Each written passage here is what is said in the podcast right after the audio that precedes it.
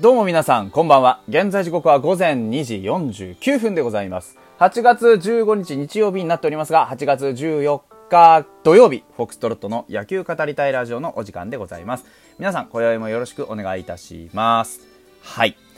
えー、本日も行われましたソフトバンク対日本ハム、はちがつじゅうよっか土曜日じゅうよじペイペイドーム、えー、開始というところでございましたが、えー、本日もゼロ封されて、えー、負けました。あの、いい試合はしてると思うんです。何がっていうと、あの、この両試合とも、えー、昨日、今日とね、えー、試合自体が破綻していないというのがすごく、あの、印象的だなと思ってます。要は、一方的にやられてるんじゃなくて、相手もそこそこ苦しめてると。ただ、それ以上に我々自身も苦しんでいるなという印象ですよね。で、まあ、お便りが届いているので、先にお便りざっと読んでしまいましょう。えー、まゆんさんです。ありがとうございます。こちらラジオトークにいただきました。どうした、どうしちゃったんでしょうか。彼らはいろいろ考えることがあるかもしれないけれど、勝って見せてくれるだけで、こっちはもうオーライなんですから、はつらつとしたプレーを見たい。あわよくば勝ってるところを見れれば、なあ、もやもやが止まらない。救世主現れてくれーというところ。それから、えー、今日のハムさん、これと匿名さんですね。今日のハムさん、投打ともににけた奪三振、野球とは三振をいかに並べるのかを競うスポーツなのっていうところ。えー、あとは、こちらも匿名さん、えー。甲子園もファームも中止だし、一軍はまだ後半戦開幕してないみたいだし、でも投手陣は踏ん張ってくれてます。チーム内大丈夫かなと。えー、ひろみくんが外野ノックの抜け玉補給するときに飛び込んでたらしく、見ていた噂くんが危ないからって連呼で叱ってたとか、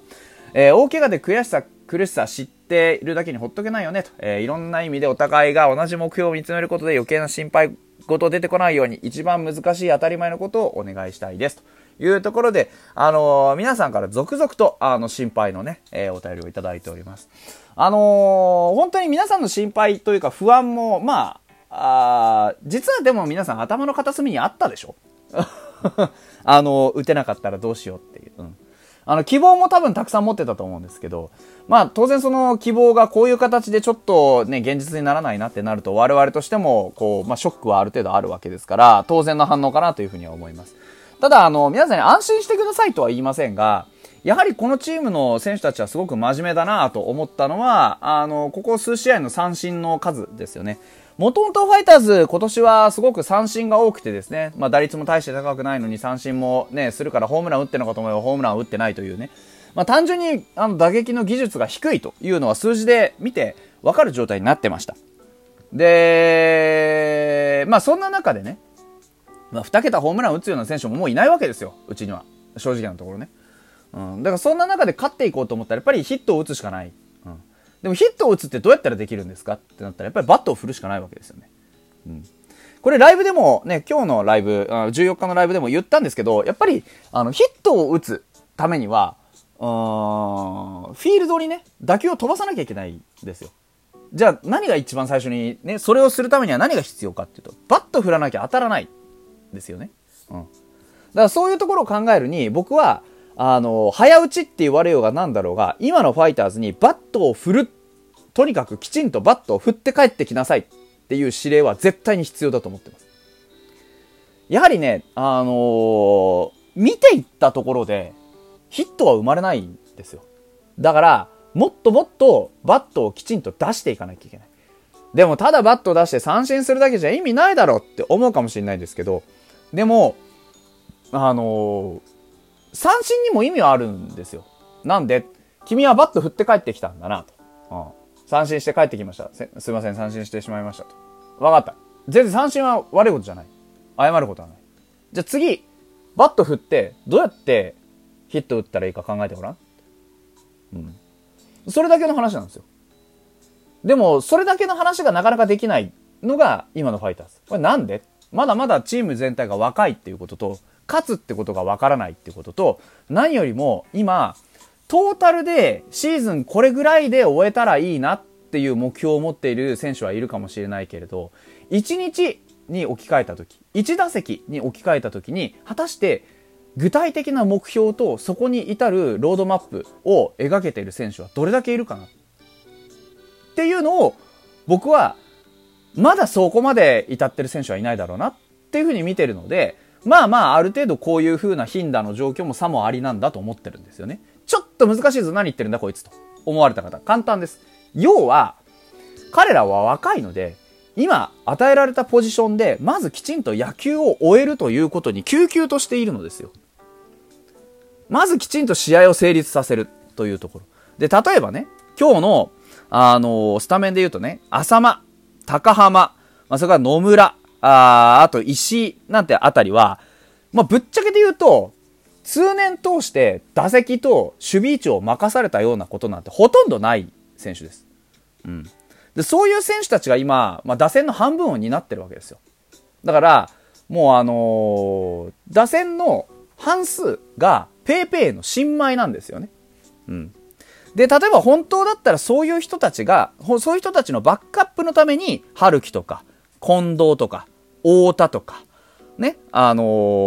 ー、鍋寮とかがいるはずなんですけど、その人たちも今自分の、まあ、持ち場を守るっていうことに精一杯で、他の人の面倒を見てる余裕一切ないんですよ。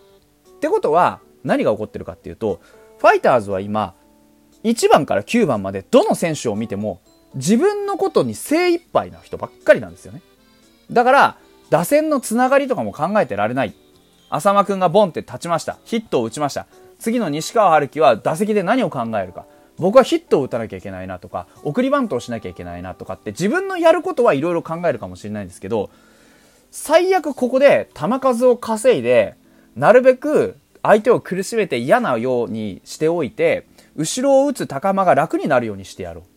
とか、逆に近藤健介がここで俺がボールを見まくってフォアボールを出して、で後ろの渡辺亮に対してまた慎重に入るようにちょっと工夫してやろうとか、ね、そういうあの打線同士の心のつながりってのがまだまだ生まれてない現状があるんですよね。うん、でこれはもう決してあのじゃあもう早くそうやって周りをおもんばかりなさいって言うのは簡単なんですけど、でも実際できないんですよ。なんで、もう自分の調子を整えて、まずきちんとあのいちにちいっぽんヒット打てるかなとかっていうのをやるのが精一杯なんだから、打線が打線としてつながるわけがないんですよ、まだ。じゃあそういう風にできるメンツで、ね、打線組めばいいじゃないかって言ってやってたのがシーズン当初の、ね、春樹、えー、近藤、それから、うん、と中田、太田、ね、鍋寮、このごにんが集まった打線ですよ。で結果そのごにんが瞬く間に調子を落としていった。これは逆に選手たちが自分が打たなきゃいけない、自分が打たなきゃいけない、自分が打たなきゃいけない、自分が打たなきゃいけない、自分が打たなきゃいけないって、ごにんが全員自分が打たなきゃいけないと思っていたからこその、まあ、弊害でしたよね。うん、だ要は責任感が強い真面目な選手が整っているおか、ね、揃っているおかげで、全員が全員自分のやることにすごく集中しているし、逆にその集中してならなんでヒット出ないんだって、集中したからヒットが出るわけじゃないんですよね。打線全体のつながりとして、相手打者に打線で向かっ相手ピッチャーに打線で勝負できていない。だから極端に言ってしまえば個人軍でやってるんですよね、きゅうにん打線。だから今日で言うと東浜対浅間、東川対西川、東浜対高浜、東浜対近藤っていうのはやってたんですけど、東浜対日本ハム打線っていうのは実はやってなかったんですよ。それをやろうとしたのが、僕は早打ち指令というか、その積極的にバット出していきなさい指令だったと思うんですよね。積極的にバットを出していくことによって何が起こるかっていうと、打線に統一感が出るんですよ。あ、この日本ハム打線っていうのは積極的に振ってきてるなと、俺を攻略しにかかってるなっていうのはひ、ね、東浜君に伝わっていくわけですよ。で、片やファイターズとしてはとにかく振ってこいって言われたから、まずまず振ってこいよ、それを義務を成功しよう、そこをちゃんとこなしてこようって思う選手がいっぱいいます。出ていきます。とにかくがむしゃらに振ってきます。三振して帰ってきます。じゃあ次やることは、そのがむしゃらさにプラスして、じゃあどうやったらそれがヒットにつながるのかな、振っていけば当たるわけじゃないよな、じゃあ何をやれば甘い球を待てるかな、何をやれば高級筆打できるかなって、個々人で考えていくきっかけになるんですよね。個々人で一つずつ一つずつ課題をクリアしていった時に、最終的に出来上がるのは何かっていうと、例えば前のバッターがヒットを打ちました。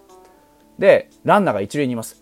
俺が今バットを振ってヒットを打つためには、あのランナーがいるってことはピッチャーがいろんなことを考えて一塁に牽制をするかもしれない。一塁に牽制をした後のこの球多分来るかもしれないから打ってやろう、このカウントだから打ってやろうとかっていう風に、状況をより深く読み込めるようになっていくと僕は思うんですよ。で、状況をより深く読み込んでいけばいくほど行き着くのは駆け引きなんですよ。ピッチャーとの駆け引き。そうすると使えるものは何でも使えますよ。駆け引きだから。そしたらね、次後ろに近藤健介が待っている。高浜が思います。近藤さんはヒットを打つっていうイメージがあるんだから、近藤さんにつながればなんとかなるなと。ってことは僕がやることは近藤さんのこの意向を利用してこの打席をすごく有利に導くことはできないだろうかってところまで来れば満点じゃないですか。お互いにお互いをきちんと利用して理解していく、ね、上っ面の性格の理解じゃなくて野球を理解していくんですよ、お互いの。っていうことまでまだたどり着いてないから今シーズンは苦しんでるんですよね。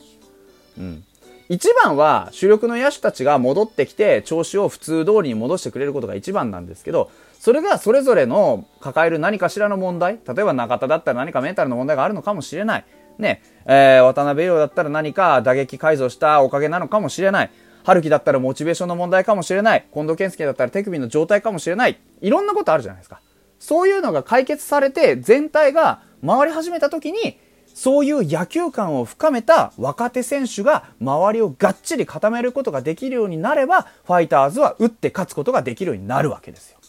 だからそのための布石を今撒いてるんだなと思って、もう少し皆さん我慢して、えー、長い目で見てあげたらいいんじゃないかなと思います。それでは。